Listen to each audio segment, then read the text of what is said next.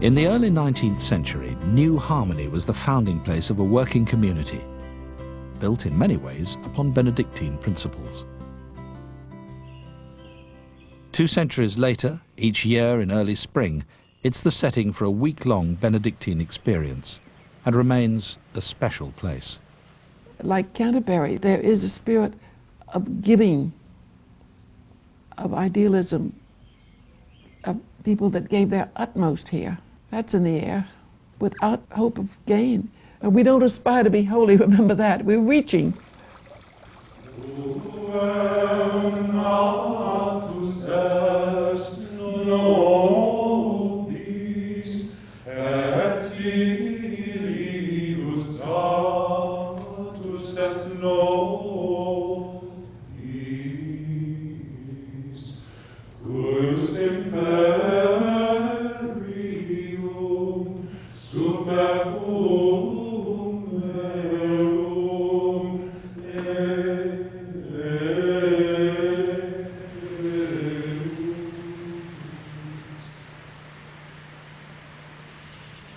What is here is about environmental sensitivity.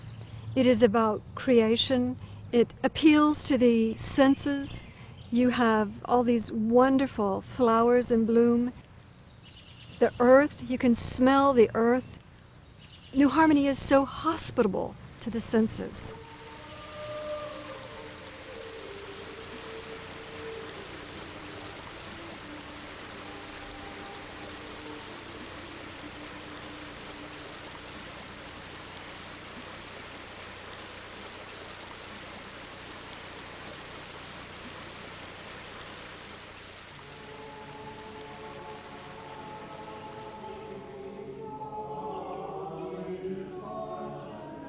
Celebrating evensong in the calm of a warm evening connects us to the natural world all around.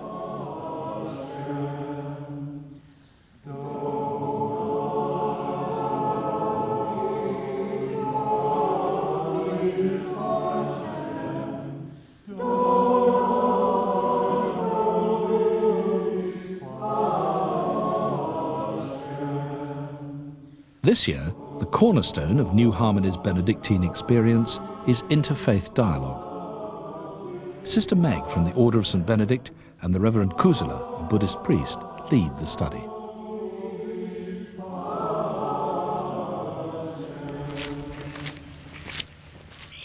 I think the purpose of interreligious dialogue is to add clarity and community. Uh, community comes with inviting the other. Clarity comes because the other in this case Buddhism, is shining a new light on the Benedictine experience.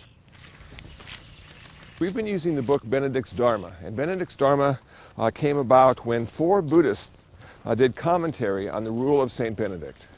And so Sister Meg and I have used that as our template. And we've decided on certain topics, meditation, death and dying experience in both our traditions, morality and ethics in our traditions, as a way of making it clear that we have a lot in common, but we also have a lot of differences as well. And we don't need to make those differences the same. What I think we need to do rather is to honor the differences and, and come together in the unity.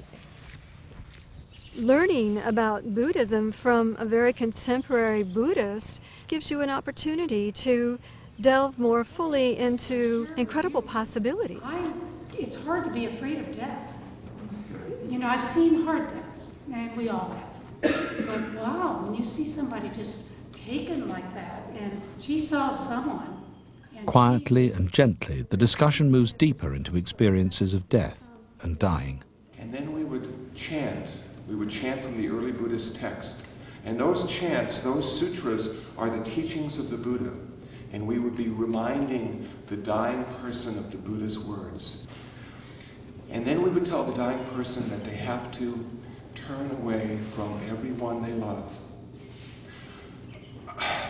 They'd have to turn away from their parents, their wife, their husband, their child, their friends. They would have to turn away from their business and their cars. They would have to turn away from this world because This world holds nothing more for them. Their journey is now beginning in the next world, and they have to face it. They have to turn away and not be distracted by the attachments in this world. They have to see clearly where they're going and what they're going to do. And we would go back and encourage them time and time again to let go, to let go, and to turn towards the next lifetime.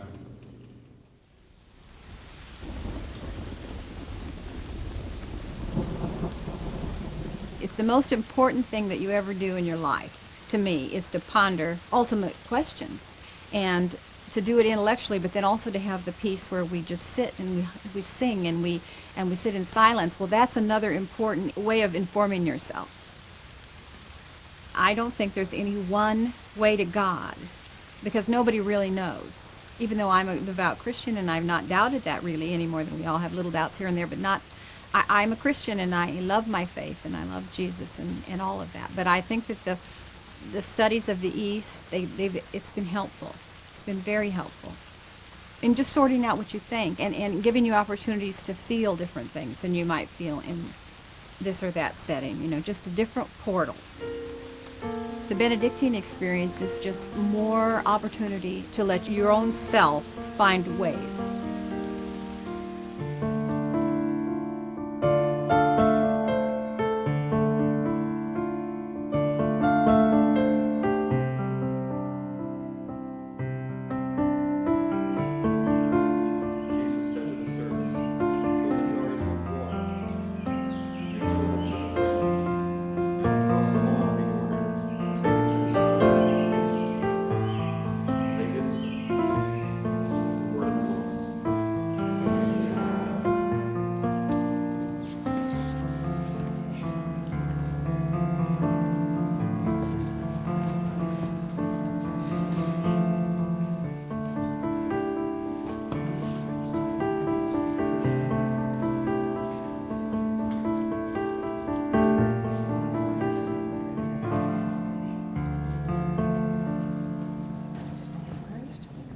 work projects change each year, and we've actually kind of moved around the community, coming to the vineyard and to the peony farm to help. But when you're trying to work through your day of where God really fits in and trying to get to the peace part, that's the challenge. And so having physical activity means more to me than just the intellectual part. The work's a huge component at home. It changed my view of what I do from work that I have to finish and get away from to work that is part of my whole rhythm and balance and it, it changes your view of work. Whether you're working with children as my work was or if you're working with computers or whatever, your work has to be a part of your whole rhythm and that's part of, a huge part of, and your attitude towards things that you um, have a reverence for things. You don't own them, but you care for them. You have to be a steward. And all of these values come in from the rule. In Benedict's world, relishing making music celebrates something joyful in the human spirit. Especially so for a real blues enthusiast. There's a saying down south where the blues originated, if you can't play the train, you can't play the blues. And back in the old days, you used to sit upon the porch, a porch similar to this, and listen to the train go by.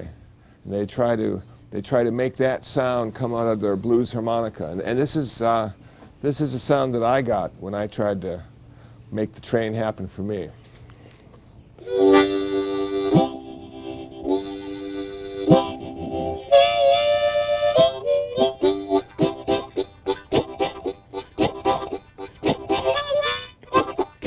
One wise man once said, the blues ain't nothing but a good man feeling bad. And as a Buddhist monk, all I do is talk about suffering, and more suffering, and how to end the suffering. And I feel if I play the blues harmonica well enough, I'll be ending a little suffering along the way.